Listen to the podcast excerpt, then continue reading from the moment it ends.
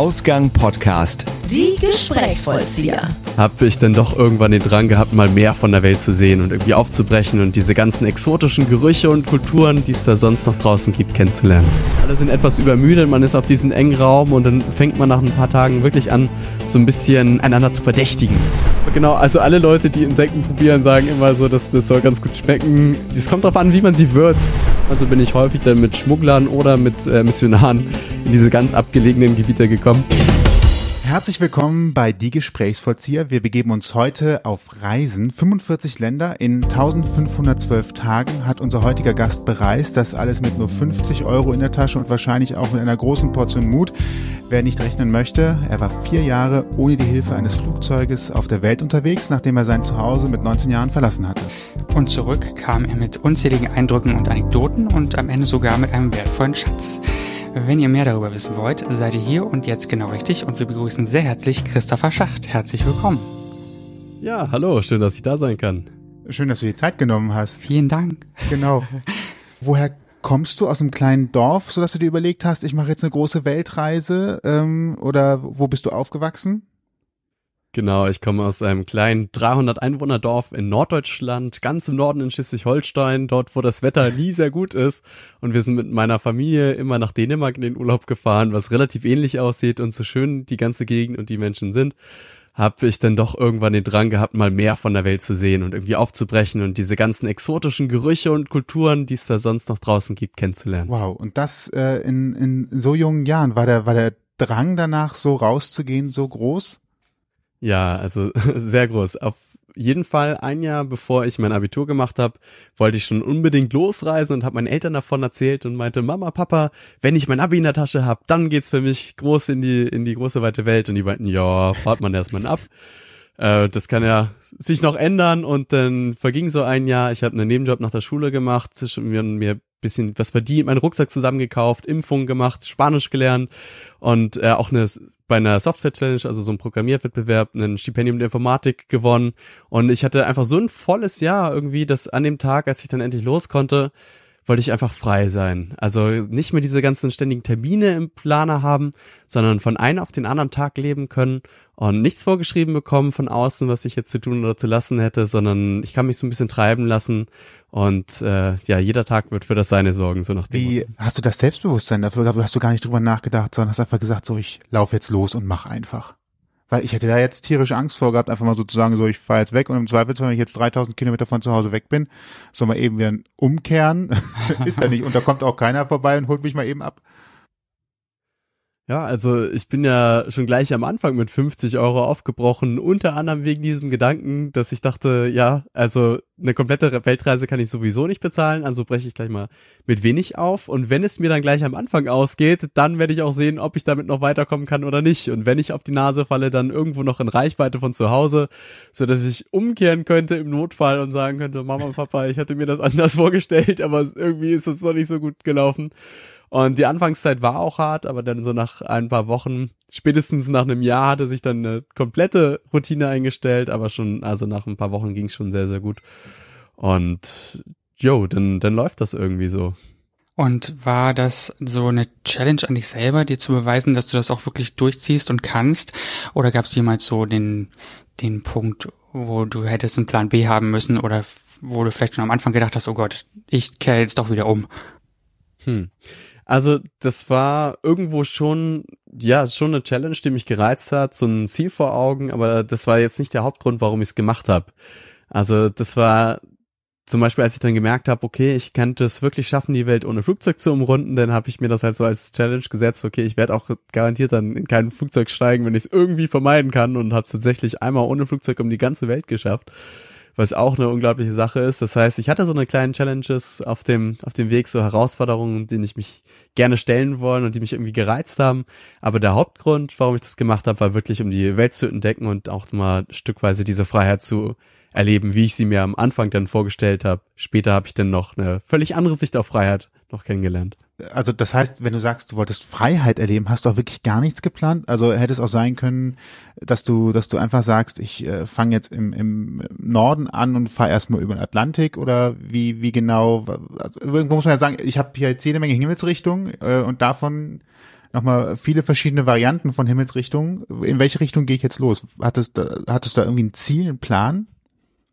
Also mein Plan war, keinen Plan zu haben, schon von Anfang an. Das heißt, ich hatte keine festgelegte Route, ich hatte auch niemanden irgendwie benachrichtigt, auch nirgendwo was gebucht oder so, sondern bin einfach mit meinem Rucksack auf den Schultern auf die Straße und dann losgetrennt und hatte aber schon irgendwie Ziele so im Kopf, die ich gerne sehen wollte. Zum Beispiel dann Amsterdam eben gleich an ganz am Anfang Paris wollte ich unbedingt mal hin. Zu dem Zeitpunkt lief Midnight in Paris so in den Kinos und das hat so dieses wunderbar magische Gefühl von Paris vermittelt und ich dachte, boah, das möchte ich erleben. Also irgendwie bei Nacht im Sommer durch Paris wandern und da diese Magie so ein bisschen von der Atmosphäre mit aufschnappen und dann war es mein Lebenstraum mal auf einer Pferderanch zu arbeiten. Also dachte ich, okay, dann geht's jetzt für mich nach Spanien und ich lerne dann mal da ein bisschen Spanisch und das habe ich aber unterwegs so spontan entschieden. Das stand für mich am Anfang noch gar nicht fest. Und irgendwie hat sich das dann so alles unterwegs entwickelt, wo es denn genau lang geht. Ich wusste, ich will in die große weite Welt hinaus und habe auch Impfungen für alle Länder gemacht, so ziemlich, die ich machen konnte, ob Tollwut, Gelbfieber, Malaria. Na gut, dagegen kann man sich nicht impfen lassen, aber japanische Enzephalitis. Und also so alles, was, was irgendwie ging um dann zu sagen, okay, jetzt jetzt bin ich auf alles vorbereitet. Auf jeden Fall. ich äh, bin, bin äh, auch, als ich es gehört habe, zum ersten Mal relativ geflasht gewesen, dass man das äh, so macht. Das waren ja vier Jahre. Hattest du das vom Anfang an im Sinn, äh, das über so eine Dauer zu machen? Also meine Eltern haben mich natürlich gefragt, Christopher, wie lange stellst du dir das jetzt vor? Und ich meinte, Mama, Papa, wenn ich jetzt mich festlege und sage, ich bin ein Jahr unterwegs, und äh, ich komme dann aber schon nach ein paar Wochen wieder, weil ich gescheitert bin. Dann, äh, dann werdet ihr mich natürlich mit offenen Armen empfangen, aber alle meine Freunde werden sagen, ja, du Großmaul, wolltest ein Jahr weg oder zwei und jetzt bist du nach ein paar Wochen schon wieder da. Und auf der anderen Seite, wenn ich äh, sage, ich bleib ein oder zwei Jahre weg und bin dann schon drei Jahre weg, dann werdet ihr natürlich ungehalten sein und sagen, hey, meinst du nicht am Anfang noch, das sollte nur ein Jahr werden?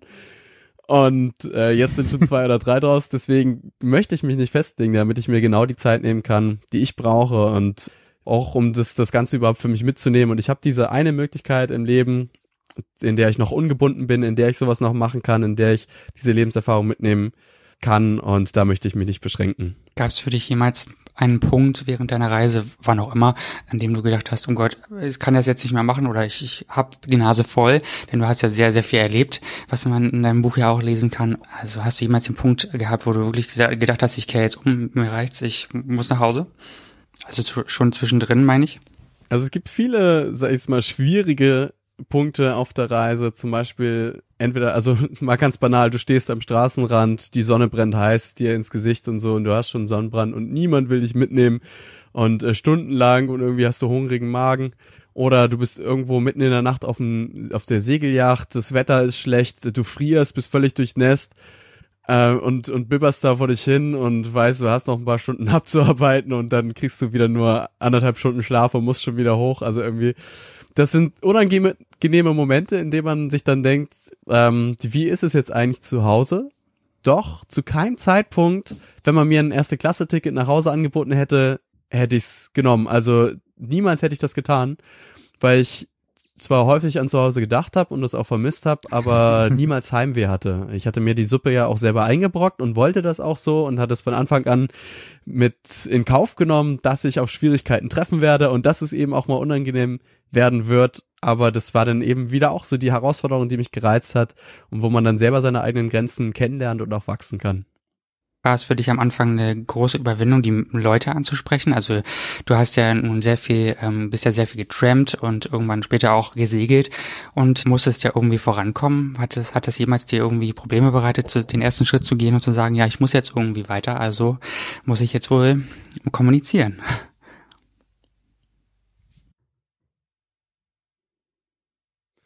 Also tatsächlich ist das wahrscheinlich eine der größten Herausforderungen, weil Menschen sind der Schlüssel zu allem. Man, also man sollte auf jeden Fall immer ständig auf Leute zugehen, vielleicht mit einem Lächeln nach dem Weg fragen oder so. Das sind tolle Gesprächseinstiege. Also Fragen sind überhaupt die besten Gesprächseinstiege. Und glücklicherweise hatte ich, als ich 17 war, ein halbes Jahr Spenden geworben auf der Straße für eine Hilfsorganisation, Oxfam heißt die und habe da dann täglich äh, stundenlang praktisch immer mit wildfremden Leuten geredet, weswegen ich dann diese Hemmschwelle schon relativ natürlich abgebaut habe. Und ich erinnere mich aber noch, als ich damit angefangen habe, war das auch erstmal so, uah, äh, ich kann die doch nicht einfach so ansprechen, das geht doch nicht. Also ich meine, ich kenne die doch gar nicht. Und der ist doch viel älter als ich oder so, das ist doch, äh, sowas macht man doch nicht. Und tatsächlich, wenn man völlig offen und freundlich in so ein Gespräch reinkommt und sagt, ähm, entschuldigen Sie, darf ich Ihnen kurz eine Frage stellen? Ich kenne mich hier nicht so aus oder ich bin neu hier und man hat ein Lächeln auf den Lippen, die allermeisten Menschen werden sich äh, zu einem umwenden, einen anschauen und auch grinsen und sagen, ja, ja, schieß mal los, ich helfe dir weiter.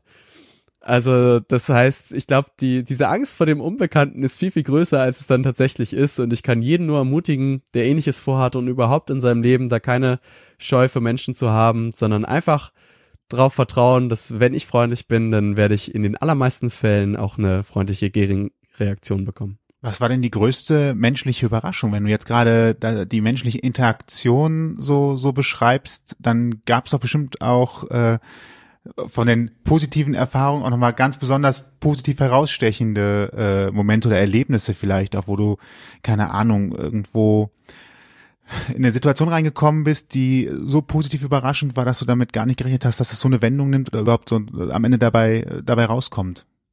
Ja, also das gab es sehr, sehr häufig. Ich bin unglaublich vielen Menschen unterwegs begegnet und mit ganz, ganz vielen bin ich auch immer noch im Kontakt, die sehr enge Freunde geworden sind. Manche zwar nicht biologisch, aber so vom Herzen her schon fast Familie.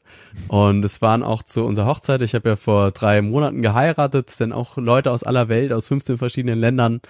Also die, die Kontakte pflegen wir immer noch sehr gut und das waren viele sehr bereichernde Begegnungen.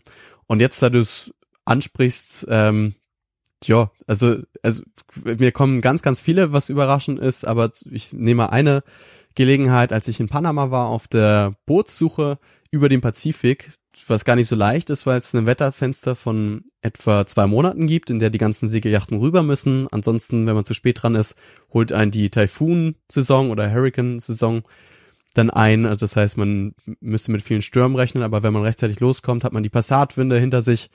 Und dort war ich dann in Panama, äh, direkt am Panama-Kanal, habe da ein bisschen gearbeitet und auf den auf den Docks rumgefragt, ob hallo, fahren Sie über den Pazifik und könnten vielleicht noch zwei Hände mit an Bord gebrauchen, die Ihnen helfen.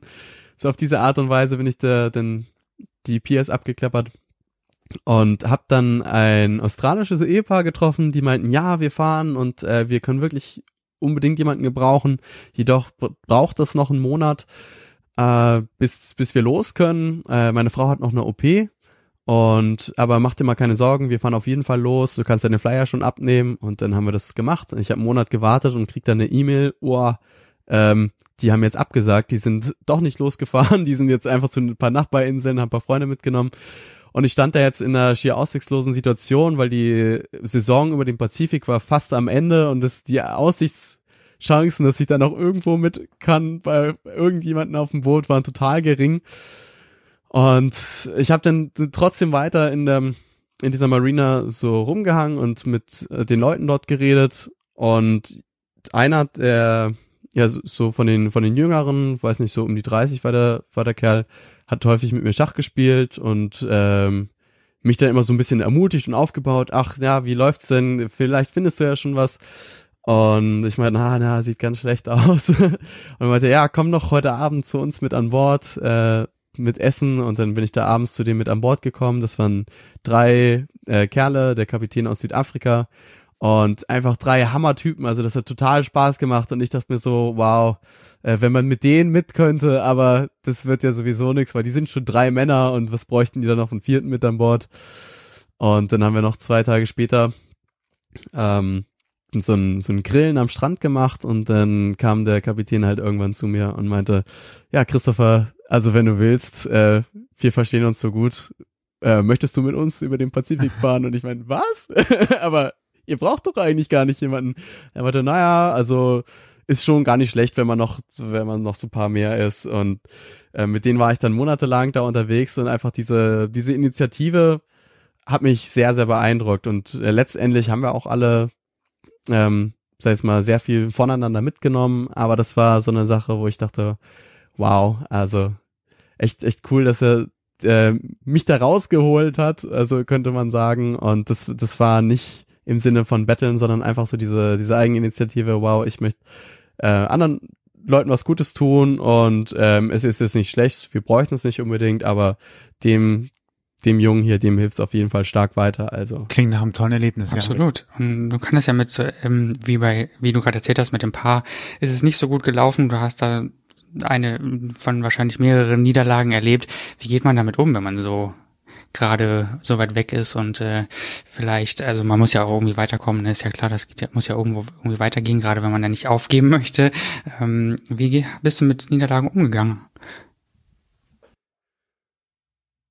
Also ich habe so in der Zeit gelernt, bei Niederlagen gibt es zwei Möglichkeiten. Entweder man, ähm, das heißt, man, man verliert wirklich und man äh, wird gedemütigt und äh, entmutigt und gibt einfach auf und möchte nicht mehr weitermachen oder man steht wieder auf. Das ist übrigens viel, viel leichter gesagt ist als getan. Jeder sagt einem das immer, aber wenn man dann selber in Situation ist, ist das eine andere Nummer. Und schaut, okay, woran ist es jetzt gescheitert und nicht, was haben die anderen blöd gemacht, sondern was kann ich anders machen das nächste Mal, damit es besser läuft. Und es gibt in fast jeder Niederlage immer äh, einiges an Lebensweisheit, was man für sich mitnehmen kann. Das typische Beispiel von der Herdplatte, wenn ich jetzt mal mir die Finger verbrenne, dann weiß ich, dass in Zukunft die Herdplatte heiß ist, aber ich weiß auch, ich kann damit vielleicht Essen kochen und so weiter. Also man lernt auf jeden Fall einiges äh, für später, was man mitnimmt und ist nochmal eine andere Sache, das auch selber zu erfahren. Das heißt, äh, ja, einmal sich auf die positiven Dinge bei Niederlagen zu konzentrieren. Auf der anderen Seite hatte ich ganz am Anfang damit totale Schwierigkeiten und war immer enorm niedergeschlagen. Also wenn dann sowas kam und er hat es dann teilweise noch Wochen mit mir rumgeschleppt, also wenn es halt, äh, sagen wir mal, harte Niederlagen waren. Und denn zwischendurch auf der Reise habe ich ja nochmal stärker zum christlichen Glauben gefunden und das hat mir dann nach einem Jahr, also als ich dann da so richtig drin war, schon enorm viel geholfen. Also das so abgeben zu können und die Last nicht selber mit mir rumtragen zu können, sondern zu sagen, okay Gott, ähm, ich gebe dir das jetzt mal so in deine Hände. Äh, ich, ich, ich weiß ja selber nicht weiter, ich bin mit meinem Latein am Ende, aber ähm, mach du das irgendwie, dass ich damit umgehen kann, dass ich da Frieden finde, dass ich vergeben kann. Und das hat wirklich überraschend gut gewirkt. Nicht magisch, dass man sagen konnte, plötzlich mit dem Fingerschnips ist weg, aber es war eine ungemeine Erleichterung und die mich auch langfristig sehr viel weitergebracht hat. Also diese beiden Umgehensweisen, A, das Gute draus zu suchen und B, wenn man das machen kann und äh, ja, sag ich mal, gläubig genug ist, das einfach abzugeben, kann ich jedem nur empfehlen. Klingt sehr schön und mit der Einstellung war dann sicherlich das erste Weihnachten auch gar nicht so schlimm, oder? ich stelle mir es gerade dann doch schwierig vor. Ja, ist, ist schon komisch. Also die allerersten Weihnachten kamen wir auf den Kapverdischen Inseln an. Wir sind da hingesegelt, also direkt am Tag vorher. Nee, ja, also am 24. mit Heiligabend, am 25. ist ja dann der erste Weihnachtstag. Also am 24. kamen wir auf den Kapverdischen Inseln an. Das war totale warme T-Shirt-Temperatur. Und ich war ja auf einer italienischen Segelyacht. Und die Italiener feiern, wie viele andere Nationen auch, Weihnachten erst am 25. Mhm. Und dann war da somit noch gar nicht viel los und ich hatte auch nicht wirklich die Möglichkeit, meine Familie an dem Abend zu kontaktieren. Und äh, ja, bin dann ein bisschen geschwommen, war halt das erste Mal Weihnachten im T-Shirt und in Badehose. Aber ja, es ist, es war schon sehr, sehr ungewohnt. Das ist so eine Sache, wenn man, wenn man so zum ersten Mal weg ist und das alles so ganz neu ist und es fühlt sich auch gar nicht richtig nach Weihnachten an, man hat halt keinen Weihnachtsbaum aber dann auf der anderen Seite gab es total viele äh, schöne neue Sachen, die ich da erleben durfte, wo ich dachte, hey, was ein Geschenk. Also unglaublich. Ich darf hier auf den Kapverdischen Inseln sein. Ich, ich kann hier bade, baden, äh, schnorcheln. Ich habe äh, die Italiener, da, mit denen ich unterwegs bin, die auch alle super herzlich waren. Und dann am nächsten Tag haben wir Pantone gegessen, was dieses äh, dieser Brotkuchen mit Gummibärchen drin, kann man sagen, ist, also mit so, mit so süßen Kleinigkeiten drin. Das ist ja Panettone, das ist ja ganz berühmt dort für die Weihnachtszeit und irgendwie, irgendwie war das dann trotzdem sehr, sehr schön. Also zwar total anders, aber ich glaube, es, es kommt gar nicht so drauf an, ähm, wo man das genau verbringt, sondern wichtig ist eben, dass man es am besten mit Menschen verbringt, mit denen man gut auskommt, die man gern hat und sich dann vor allen Dingen auf die Sachen zu konzentrieren, die besonders sind, die man hat. Und äh, ich denke auch, selbst wenn man Weihnachten alleine zu Hause verbringt und ich habe in, in China zum Beispiel, wo sie Weihnachten gar nicht wirklich feiern, habe ich Weihnachten sehr, sehr einfach verbracht. Und auch dann kann das äh, schön sein, wenn man sich einfach auf die auf die schönen Seiten so konzentriert, die man da gerade erleben darf. Du, du hast jetzt schon mehrmals erzählt, du bist nicht geflogen, du bist gesegelt und auch jetzt nicht die kleinen Strecken. Also ich kenne ja so Kreuzfahrtgeschichten oder man fährt irgendwie mal kurz, gerade wenn man oben im Norden ist, einmal kurz über die, die Nordsee äh, zwei Stunden durchs Wasser und dann wieder zurück in den Hafen und das war's. Jetzt ist natürlich sowas wie der Pazifik oder auch der Atlantische Ozean nicht zu vergleichen mit äh, einem kurzen äh, Ausflug äh, über und dann auch noch auf dem Segelschiff. Ähm, da ist man lange Zeit unterwegs, fühlt man sich da sicher? Hat man da nicht wirklich Angst, dass nicht doch mal ein Sturm aufkommt? Beziehungsweise das eine oder andere Mal wird es wahrscheinlich trotzdem ungemütlich, oder? Also wenn man äh, das sich so anschaut und das erste Mal lossegelt, dann denkt man, man ist irgendwie auf einer Autofähre und das bleibt hier relativ ruhig und man schaukelt so ein bisschen nach links und rechts.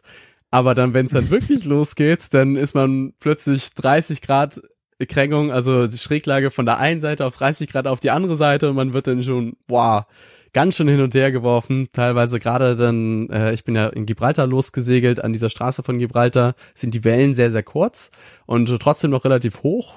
Ist ja der Atlantik und also da, in den das reinmündet. Und wow, ja, das, das wirft einen dann doch schon ganz schön hin und her. Das ist schon gleich eine andere Nummer. Das heißt, äh, sicher fühlen in der allerersten Zeit ähm, hat man da vielleicht noch so seine Bedenken. Und es ist auch komisch, wenn das ganze Boot so ein bisschen knarzt und irgendwie hauen dann, dann auch immer die ganzen Wellen gegen die Seite und das donnert so ein bisschen und man denkt, na, wie lange das das wohl aushält. Aber dann nach einigen Wochen, also spätestens als ich dann über den Atlantik rüber war, habe ich gemerkt, okay, die können wirklich eine ganze Menge aus und ja, selbst wenn du mit diesen kleinen Booten in einen Sturm kommst, wird das Wasser die normalerweise nicht kaputt machen, wenn man sich richtig verhält, sondern äh, wenn die große Gefahr ist dann halt eben, dass man A über Bord fällt oder B irgendwo gegen das Festland kommt oder gegen andere Boote, ähm, Frachter oder sowas oder vielleicht Container, die fallen ja auch mal runter. So, das sind so die Hauptgefahren.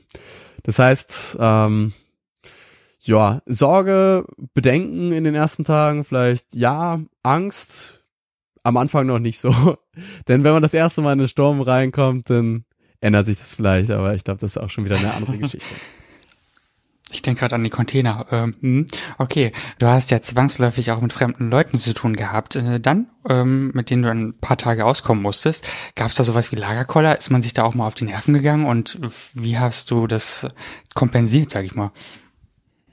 Also Lagerkoller ist eigentlich genau das Stichwort, könnte man sagen. Das ist tatsächlich so, wenn man ähm, lossegelt, denkt man so, wow, jetzt äh, jetzt wird's Freiheit geben, wir können praktisch hinsegeln, wo wir wollen. Aber dann bist du erstmal wochenlang auf diesem kleinen Segelboot gefangen, könnte man schon sagen. Also zwölf Meter lang, äh, viereinhalb Meter breit und äh, du dann mit vielleicht drei, vier anderen Leuten, das ist schon ein ganz schön enger Raum und 360 Grad um einen herum äh, nichts als Wasser.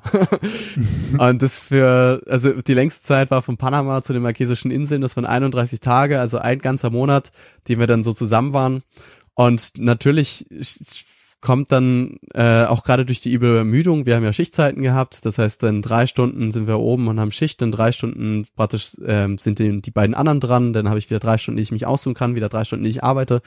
Alle sind etwas übermüdet, man ist auf diesen engen Raum und dann fängt man nach ein paar Tagen wirklich an, so ein bisschen einander zu verdächtigen und zu sagen, äh, jetzt als blödes Beispiel, meinetwegen meine Flipflops lagen doch draußen am Deck und plötzlich sind sie weg und äh, man denkt, ah, oh, das hat der doch mit Absicht gemacht, irgendjemand hat die über Bord geworfen oder so, oder irgendjemand hat sie geklaut. Und dann stattdessen sitzt oben die Möbel mit dem, äh, mit dem Flipflop im Schnabel oben auf dem Mast und lacht sich ein. Also so von, vom Ding her. Und wenn man das weiß, dass diese komischen Gedanken kommen und auch diese Gefühle manchmal, dann kann man die auf jeden Fall relativieren und sagen, nee, das ist jetzt normal, ich habe damit erwartet. Und ich werde jetzt einfach mal bewusst den anderen den Bonus des Zweifels geben. Ich weiß nicht, ob das mit Absicht war, ich weiß nicht, äh, ob irgendwie was passiert ist. Und ähm, dann nehme ich jetzt einfach mal das Beste an und gehe vom Besten aus. Und wenn das jeder macht, dann kommt man auch super gut aus und hat eine wunderschöne Zeit. Also lange mit äh, tollen Menschen auf so einem engen Raum zusammen kann kann ein Riesensegen sein. Man nimmt eine ganze Menge mit, man lernt viel über sich selbst auch und voneinander. Und wenn man mit den Falschen aber unterwegs ist, kann das auch genau das Gegenteil leider sein. Und äh, das wünsche ich leider keinem.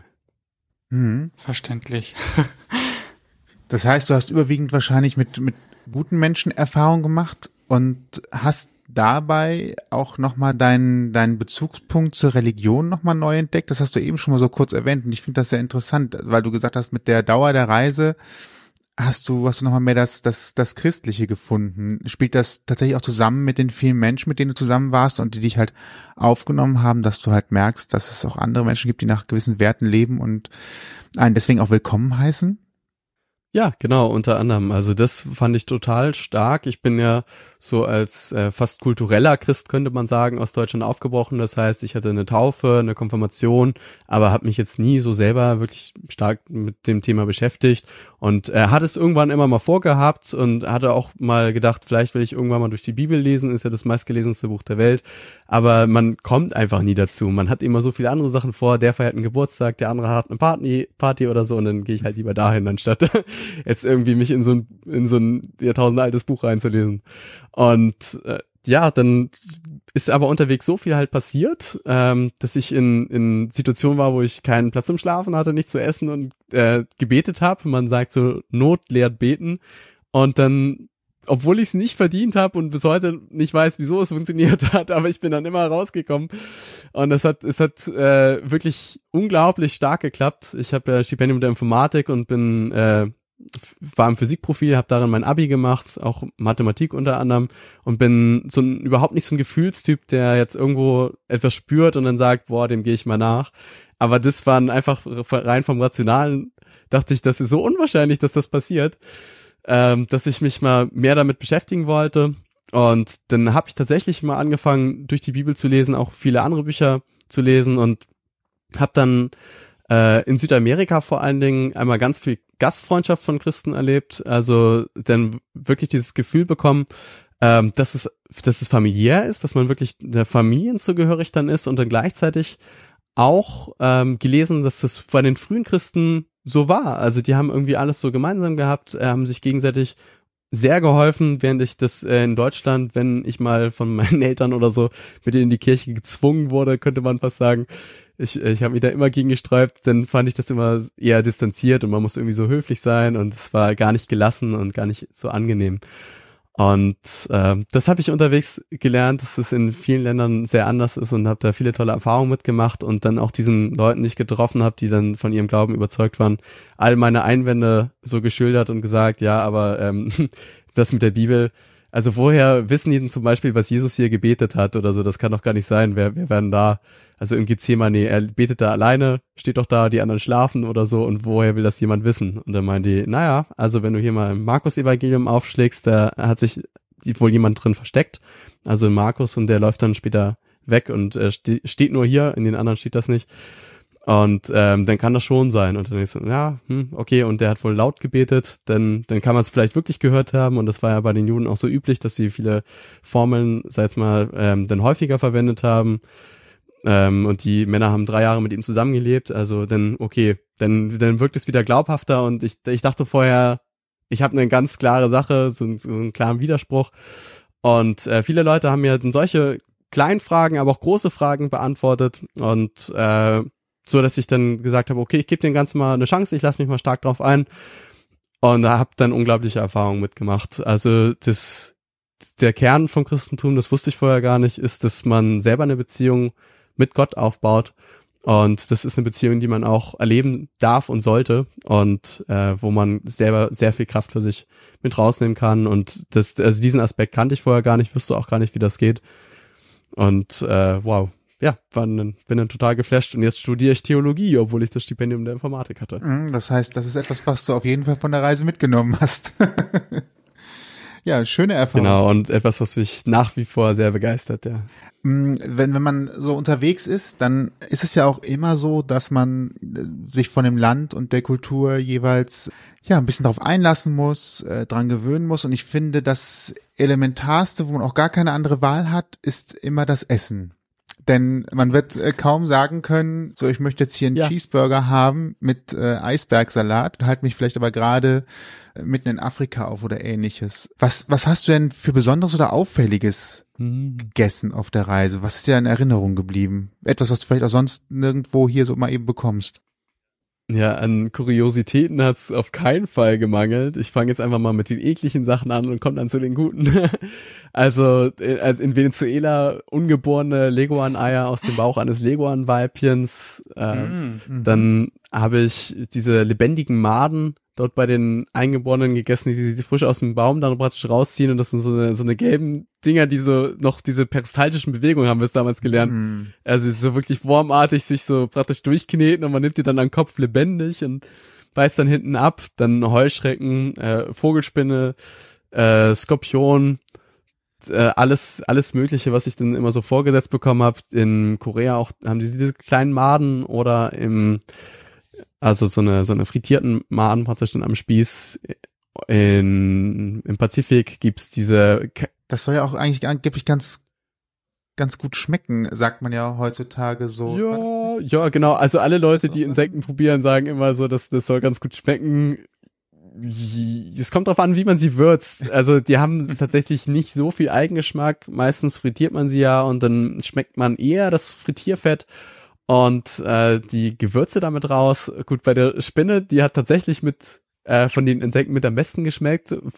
Wenn man dann aber auf den Korpus beißt, dann kommt ja auch diese, sag ich mal, ein bisschen Glibbermasse damit mit raus, so gepoppt. Und das ist schon, okay. ja, da, da, das, das muss man, da muss man abkönnen, sei es mal so, wenn man, wenn man sowas isst. Aber dann, wenn man sich drauf einlässt und da unvoreingenommen rangeht, dann schmeckt's doch ganz gut. Und jetzt kommen wir zu den leckeren Sachen im Norden von Brasilien habe ich so viele äh, Früchte gesehen, die ich noch gar nicht kannte. Und also eine meiner Lieblingsgetränke, was es hier in Deutschland leider nicht gibt, ist Acai, nennen sie das dort.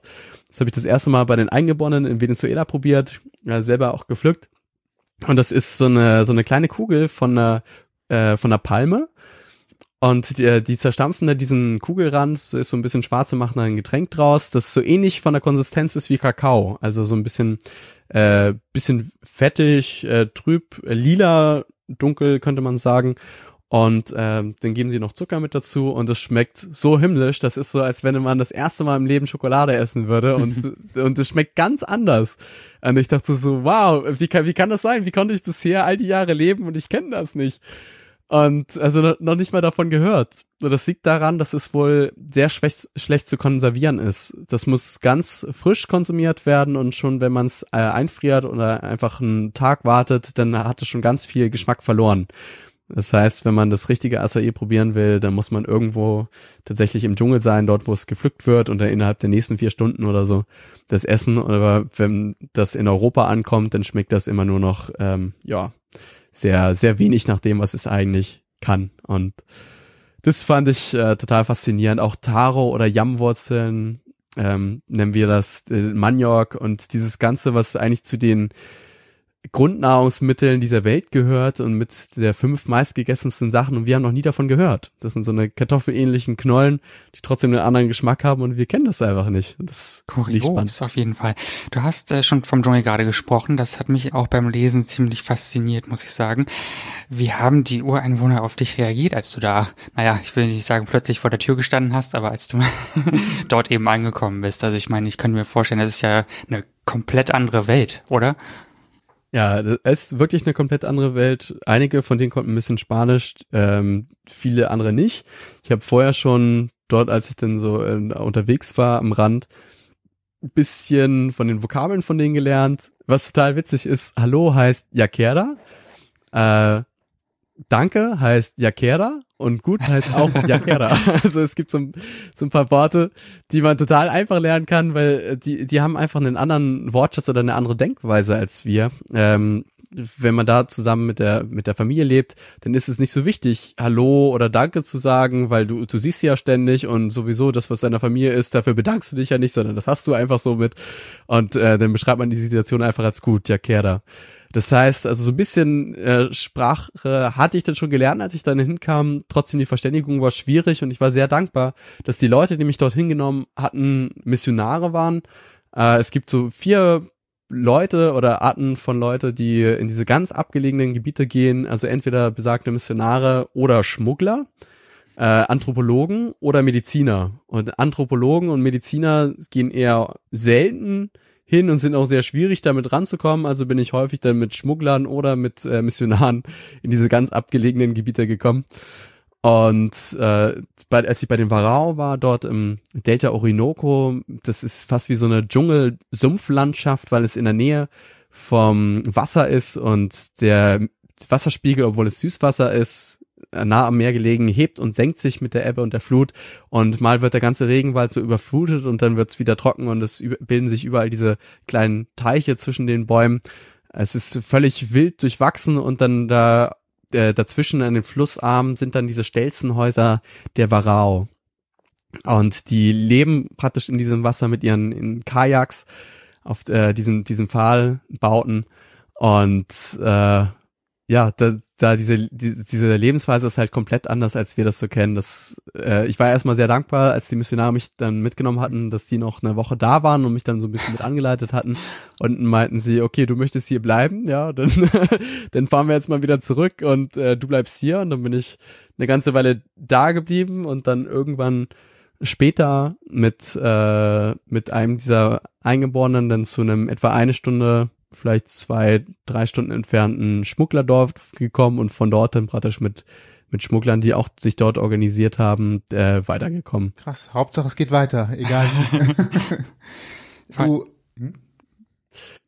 Ja, das war schon abgefahren. Also was es so anderswo in der Welt alles gibt, das war krass, ja. Und die, die meisten Leute waren ja auch total freundlich an. Das hört sich jetzt so ein bisschen finster abenteuerlich, aber tatsächlich wird unheimlich viel gelacht so unterwegs. Also die ganzen Menschen dann trifft, ich finde alle Geschichten tatsächlich wie aus einem Märchen.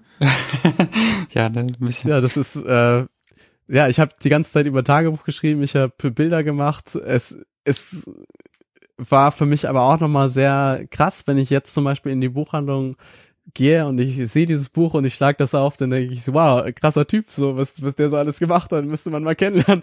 Also das jetzt, da ich wieder zu Hause bin seit einem Jahr, ich bin ja letztes Jahr im August wiedergekommen, fühlt es sich schon fast ein bisschen unwirtlich an, ähm, aber ist schon, es war total toll. Also es, es ist auch keine Magie dabei, man muss einfach nur einen Schritt nach dem anderen machen. Es gibt ja von Michael Ende das schöne Buch Momo und äh, in, in Momo ja. gibt's diesen Charakter Beppo Straßenfeger.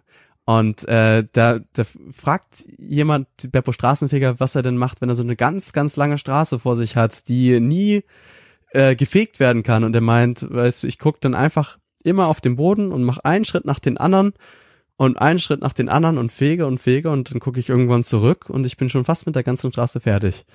Und das ist so, also so war das tatsächlich mit meiner Reise. Wenn ich nach vorne geblickt hätte und schon von Anfang an gewusst hätte, was da alles auf mich zukommt, hätte ich, glaube ich, gedacht, äh, never. das wird nichts. Das, das, das kann ich nicht, das klappt nicht. Aber wenn man dann so Schritt für Schritt irgendwie da rangeht und da weiterkommt und dann auch erstmal vor Ort ist, dann tatsächlich äh, sieht das schon mal nochmal viel erreichbarer und näher dran aus. Genau, das ist die Herausforderung und gleichzeitig das Abenteuer dran. Also Abenteuer in meiner Definition, also Abenteuer ist in meinen Augen nicht, sich in gewissem Risiko auszusetzen, sondern sich auf das Unerwartete einzulassen, was einem begegnet. Das ist schön. Hast du denn niemals Angst verspürt? Ich meine, gerade wo du von deiner Reise durch Balutschistan geschrieben hast, da wird einem ja Angst und Bange, wenn man das so liest, ne? Mit Polizeieskorten und so weiter. Gab es da nie so einen Moment, wo du gedacht hast, oh Gott, wie komme ich hier, komme ich hier überhaupt lebend durch? Ja, also die, diesen Gedanken hatte ich tatsächlich häufig. Den hatte ich auch schon, bevor ich aufgebrochen bin und habe das natürlich mit meinen Eltern besprochen und die äh, meinten, ja, Christopher, du weißt schon, dass du unterwegs sterben kannst. Und ich meinte, ja, äh, das ist mir bewusst und das, ich werde es auch probieren, es zu vermeiden, natürlich, das könnt ihr mir glauben. Ähm, jedoch fände ich das sehr schade, wenn ich ein Leben lang zu Hause wäre und irgendwie am Leben vorbeigelebt hätte. Also ich hätte verpasst, das zu tun, wo wirklich mein Herz für schlägt und was ich wirklich machen möchte im Leben und äh, wo ich sage, das begeistert mich, das ist ein Lebenstraum. Und ähm, das, meine Eltern waren vielleicht immer noch nicht so ganz überzeugt, aber haben mir genug vertraut, um mich dann gehen zu lassen, was ich ihnen nach wie vor sehr hoch anrechne. Und dann kam es unterwegs immer mal wieder, dass man eben in, in Stürme oder da dem besagten Mittleren Osten kam. Und äh, ich erinnere mich da einmal in, in Quater, du hattest das angesprochen, da war ich auf der Polizeistation. Quater ist so eine Bandenhochburg in, mitten in Pakistan Dort werden Waffen unter anderem und äh, Drogen von Afghanistan auch lang geschmuggelt hin und her. Die Grenzen sind da relativ offen und ich durfte nirgendwo anders hin, weil schon regelmäßig Busse und äh, in die Luft gejagt worden mit Bomben, Menschen erschossen worden ähm, und so weiter. Das gehört da fast zur Tagesordnung. Ich durfte nirgendwo anders hin, als auf der Polizeistation zu sein. Dort hat man mich dann in Gewahrsam behalten, weil das so der einzige halbwegs sichere Ort war, damit ich nicht gekidnappt werde oder so. Und äh, während ich dann auf der Polizeistation war, so gegen Mittagszeit, es war alles ziemlich staubig, es war aufgebaut wie so ein kleines Fort, dann wurden die eisernen Tore, Tore quietschend aufgeschoben und äh, so ein silberner Toyota reingefahren. Äh, relativ äh, neuwertiger Wagen eigentlich und äh, vorne war die ganze Windschutzscheibe voller Blutspritzer. An der Seite guckten Dellen raus, die Scheiben waren an der, also auch an der Seite eingeschossen, hinten vier Einschusslöcher durch die Heckscheibe. Und boah, das, das habe ich noch nie gesehen. Also wenn dann im Film oder so bei Fast and the Furious, aber im, im, im echten Leben ist es nochmal eine ganz andere Sache, dann sowas mit anzuschauen. Und ähm, dann wurde da reingefahren und dann kam eine Zeit später ein Mann in weiß gekleidet, auch mit schwarzem Bart und äh, kam, kam da an und hat äh, total geweint, also ein, ein richtig stark aussehender Mann eigentlich, aber der dann äh, voller Tränen aufs Autodach geschlagen hat und äh, der seine Trauer ausgelassen hat. Ich weiß nicht, wahrscheinlich war das ein Angehöriger, vielleicht der Bruder von dem Verstorbenen und dann kam ein einer der Polizeileute zu mir und hat mir so ein bisschen an die Seite gestupst und äh, meinte, we have the same worry for you. Also wir haben die gleiche Sorge um dich, dass dir das passiert. Und hat mir erklärt, vor 15 Minuten haben sie hier einen Attentat und ähm, so ein irgendwo so ein Parteimitglied erschossen, dem der Wagen gehört hatte. Und äh, in der Mitte, in der, in der Konsole war das ganze Blut noch frisch und hat da geschimmert. Und da muss man echt schlucken. Also wenn man so sieht, wow, hier geht's wirklich um Leben und Tod und es ist äh, direkt vor deiner Nase eigentlich. Mhm. Ja, dann da fragt man sich natürlich, also da, dann ist man automatisch mit der Frage konfrontiert. Also natürlich A, ähm, was mache ich hier? Ist das richtig? Aber B auch, was ist mir im Leben wichtig? Und äh, man denkt sofort an Familie, also was ist, wenn ich jetzt hier umkomme und meine Familie kriegt das erst Wochen später oder so raus? Oder vielleicht kriegen sie es nie raus, ob ich noch lebe oder nicht. Und es wäre einfach schrecklich, diese Gedanken. Und Steve Jobs hat äh, mal eine Weile als Motivationstrainer, könnte man so sagen, denn äh, diesen Gedanken verkauft. Er lag früher mal im Sterben, als er jünger war. Und er hat's überlebt, aber meinte, dass er sich denn seitdem jeden Morgen vorgestellt hätte, er hätte noch wenige Zeit zu leben, weil er sich dann auf das wirklich Wichtige im Leben konzentrieren würde. Und äh, das, das kann ich schon bestätigen, dass es so ist. Man wird dann sehr beschränkt, man denkt nicht an Kleinigkeiten, äh, vielleicht die Abitursnoten oder irgendwie Mathe-Tests oder was weiß ich, was, was so die, die Welt beschäftigt, der Chef, äh, die, die nächsten Projekte, die man da hat, sondern äh, es geht wirklich auf Familie und das, das Wesentliche. Nach vier Jahren, äh, harter Bruch, ich weiß, nach vier Jahren bist du dann ja wieder in äh, Deutschland angekommen. Ähm, wie, wie, wie ist das heute so, beziehungsweise wie war die Zeit danach? Weil man wird ja fast schon etwas sesshaft äh, an einem Ort, auch mit dem Wissen, dass man jetzt erstmal so schnell wahrscheinlich nicht mehr wegreist. Ähm, was war es für ein Gefühl? Wow, also jeder nimmt so an, dass wenn man vier Jahre lang unterwegs ist und nicht zu Hause war, so wie ich, ich habe ja auch vier Jahre lang meine Familie nicht gesehen, dann wird einem der Wiedereinstieg sehr, sehr schwer fallen. Und ich kenne auch einige, die weniger lange weg waren und sich dann erstmal eine Woche Auszeit genommen haben und praktisch niemanden sehen konnten, weil sie erstmal irgendwie so für sich ankommen mussten und äh, ich kam nach Hause zu meiner Familie in den Dänemark Urlaub dort, wo wir auch schon immer seit meiner Kindheit hingefahren sind, was ich ja ganz am Anfang schon mal auch aufgegriffen hatte und äh, habe dann erstmal praktisch zwei Wochen in diesem idyllischen Urlaub mit meiner Familie verbracht und war dann auch sofort nachdem wir zu Hause waren, wieder im Alltag drin. Und äh, dann habe ich das Studium angefangen, ein Buch geschrieben, mich äh, halbes Jahr später mit meiner Freundin, die ich auf der Reise kennengelernt hatte, äh, verlobt und äh, dann ja bald umgezogen, äh, am Wochenende dann in Gemeinden ehrenamtlich aktiv gewesen und äh, dann kamen bald Medientermine dazu, also langweilig wurde mir nicht. Das war schon schon so, dass ich fast sagen konnte, ich hatte gar keine Zeit, mir Gedanken zu machen, ob ich jetzt äh, überhaupt schon richtig angekommen bin oder nicht, aber dennoch diese, diese Anfangszeit, diese paar Urlaubstage mit meiner Familie in Dänemark, in diesem altbekannten, ähm, auf engen Raum, das war toll. Das hat das auf jeden Fall sehr erleichtert. Jetzt ist es ja schon ein Jahr später. Wie, wir gerade schon festgestellt haben, ist dieses Freiheitsgefühl, von dem du gerade so gesprochen hast, während deiner Reise, also was du während deiner Reise sehr lange gespürt hast, ist das sehr schnell wieder verflogen, als du hier im, im Alltag, im schnellen Alltag wieder angekommen bist? Also dieses Freiheitsgefühl hatte ich ja ganz am Anfang meiner Reise, weil ich so dachte, Freiheit ist die Summe aller Möglichkeiten. Und dann später, wenn man dann mal länger auf der Segelyacht oder so unterwegs ist, dann fängt man nochmal an, diesen Begriff zu überdenken. Und ob ich denn jetzt wirklich freier bin, äh, wenn ich mit dem Rucksack unterwegs reise, habe ich ja ganz viele Möglichkeiten eigentlich nicht. Ich kann nicht mal äh, eben meine Freunde besuchen, die ich schon länger nicht mehr gesehen habe, äh, nicht mal eben mir was Leckeres zu essen leisten oder so, sondern es gibt schon einige Sachen, die mich dann eher einschränken. Aber so habe ich dann nochmal nachgedacht, was ist Freiheit eigentlich? Und ich denke, Freiheit ähm, ist uns deswegen so wichtig und ist, des, ist eigentlich diese Möglichkeit, das zu tun, was uns glücklich und zufrieden macht. Und also Freiheit ist die Möglichkeit, das zu tun, was uns glücklich und zufrieden macht. Und wenn ich nur eine ganz beschränkte Auswahl an Möglichkeiten habe, aber diese Möglichkeiten genau das sind, was ich eigentlich machen möchte, dann fühle ich mich frei. Und wenn ich aber genau das, was ich eigentlich machen möchte, nicht kann, dann fühle ich mich eingeschränkt und gefangen.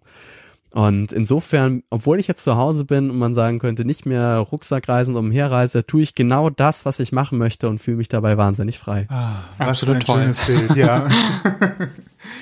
Schöne, schöne, schöne Worte. Ähm, zum Schluss haben wir immer noch ein kleines Assoziationsspiel. Äh, Richtig. Ähm, das Überraschung. Nennt sich, genau. Das nennt sich Mein Wort, dein Wort. Und geht ganz einfach. Wir nennen dir ein Wort und du sagst einfach ein Wort oder einen Satz, was dir dazu einfällt und bist da komplett frei drin, was dabei rumkommt quasi komplette Freiheit. Jo, schieß los. cool. Ich fange an. Kreativität. genau. Ich kriege den, den Fingerzeig, dass ich anfangen soll. Na gut.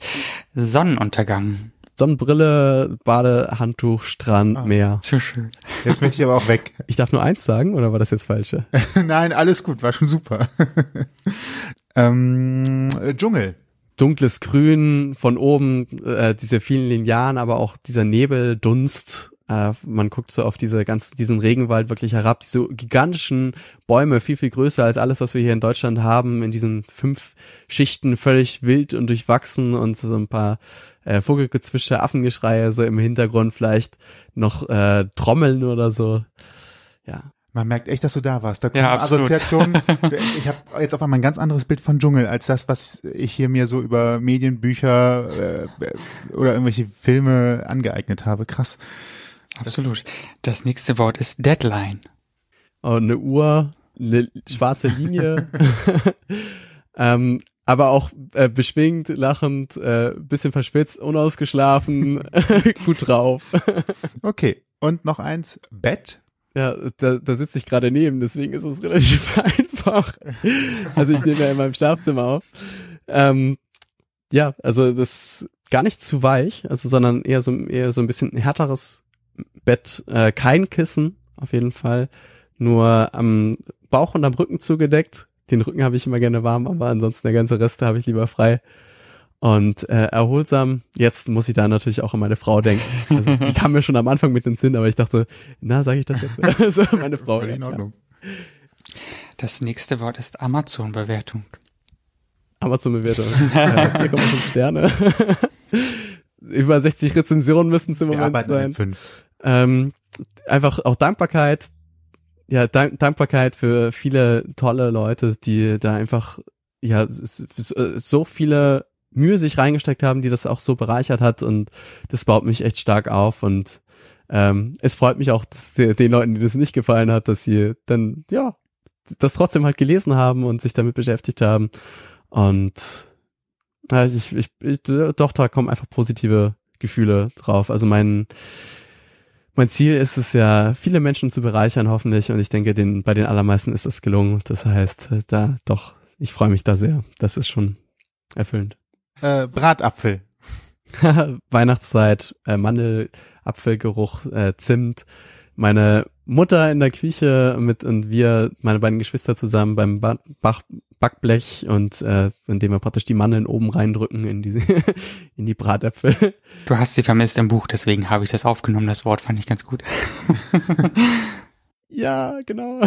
Richtig. Und bald ist auch wieder Zeit. Ja, das, also der Bratapfel ist für mich Familie. Das ist ähnlich wie Berliner Backen. Das haben wir damals auch mit der Familie gemacht bei meinen Großeltern. Mit der, also die ganze Familie, alle Cousins und Cousinen und ich habe 13, 14 Stück davon sind zusammengekommen und haben wir gemeinsam Berliner gebacken. Und das ist so, also so Weihnachtszeit ist für mich ganz stark Familie. Mit 50 Euro um die Welt. Das Buch von Christopher Schacht, den habt ihr die ganze Zeit jetzt gehört. In den Richtig. 50 Minuten mit vielen, vielen Eindrücken. Wer noch mehr von dir hören will, lesen will ähm, oder vielleicht auch dir auf Instagram und Co. folgen will, wie kann er das am besten tun? Wie entdeckt man noch mehr von dir, wenn einem das Buch alleine nicht ausgereicht hat? Kann man dir irgendwie folgen?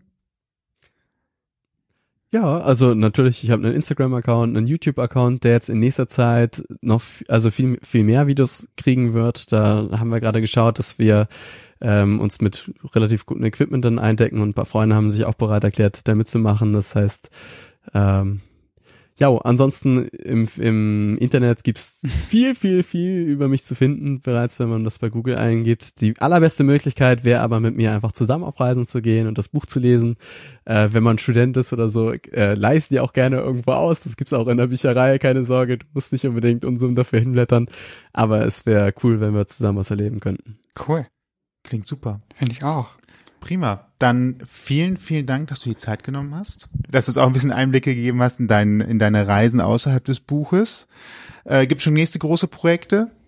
Acht Jahre um die Welt? Die Familienreise?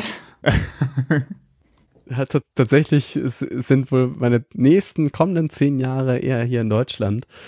Ähm, ich habe einfach das sehr oft, also ich, ich bin durch und durch Deutscher, das habe ich draußen in der Welt noch mal viel mehr gemerkt. Wenn es um Pünktlichkeit geht, struktur, also strukturiert sein und so, ich bin einfach durch und durch Deutscher und ich kann da nicht aus meiner Haut und äh, ich fühle mich da auch relativ heimatverbunden, gerade eben weil Familie und Freunde und dann doch alle hier sind, auch wenn ich jetzt so viel Familie und Freunde auch in der Welt habe, aber das wäre da der, sag ich mal, der einzige Grund für mich, dann nochmal wieder um die Welt zu reisen. Äh, natürlich, ich habe viele tolle Sachen erlebt, aber einfach um die ganzen Menschen nochmal wieder zu sehen, die ich unterwegs kennengelernt habe. Das ist das, was mich am stärksten reizt. Jetzt möchte ich aber trotzdem in den nächsten Jahren erstmal so meinen Teil irgendwie auch zur Gesellschaft beitragen und dann, dann schauen, was ich da machen kann. Und äh, meine Familie wäre, glaube ich, auch noch nicht wieder bereit, mich jetzt erstmal wieder für eine längere Zeit gehen zu lassen. Super. Dann äh, alles Gute dabei. Ja. Äh, Viel Erfolg beim Studienabschluss. Ganz Steht genau. auch irgendwann an. Und als abschließende Frage, was würdest du deinem 19-jährigen Ich raten? Wenn es nochmal so weit gehen sollte. Oh, mach es. G ganz klar, mach es. Äh, Also es geh offen auf Menschen zu, sei total freundlich, gut gelaunt und genau das wirst du wieder kriegen. Steh immer wieder auf, hab diese Einstellung. Äh, das lass dir, äh, lass dir von keinem erzählen, es ist unmöglich, weil es ist möglich. So. Sehr schön. Schöne, mutmachende Worte. Den Link auch nochmal zum Buch und alle Informationen gibt's auch bei uns im äh, Blogpost zur Sendung unter ausgangpodcast.de. Ganz genau. Und ansonsten wünschen wir euch und natürlich auch dir einen schönen Abend, Tag, Nacht, wann immer ihr es hört. Habt viel Spaß. Ganz genau. Vielen Dank fürs Zuhören und bis bald. Ihr habt Themenvorschläge, möchtet zu Gast sein oder habt Feedback, meldet euch per Facebook, Twitter, Instagram oder E-Mail bei uns.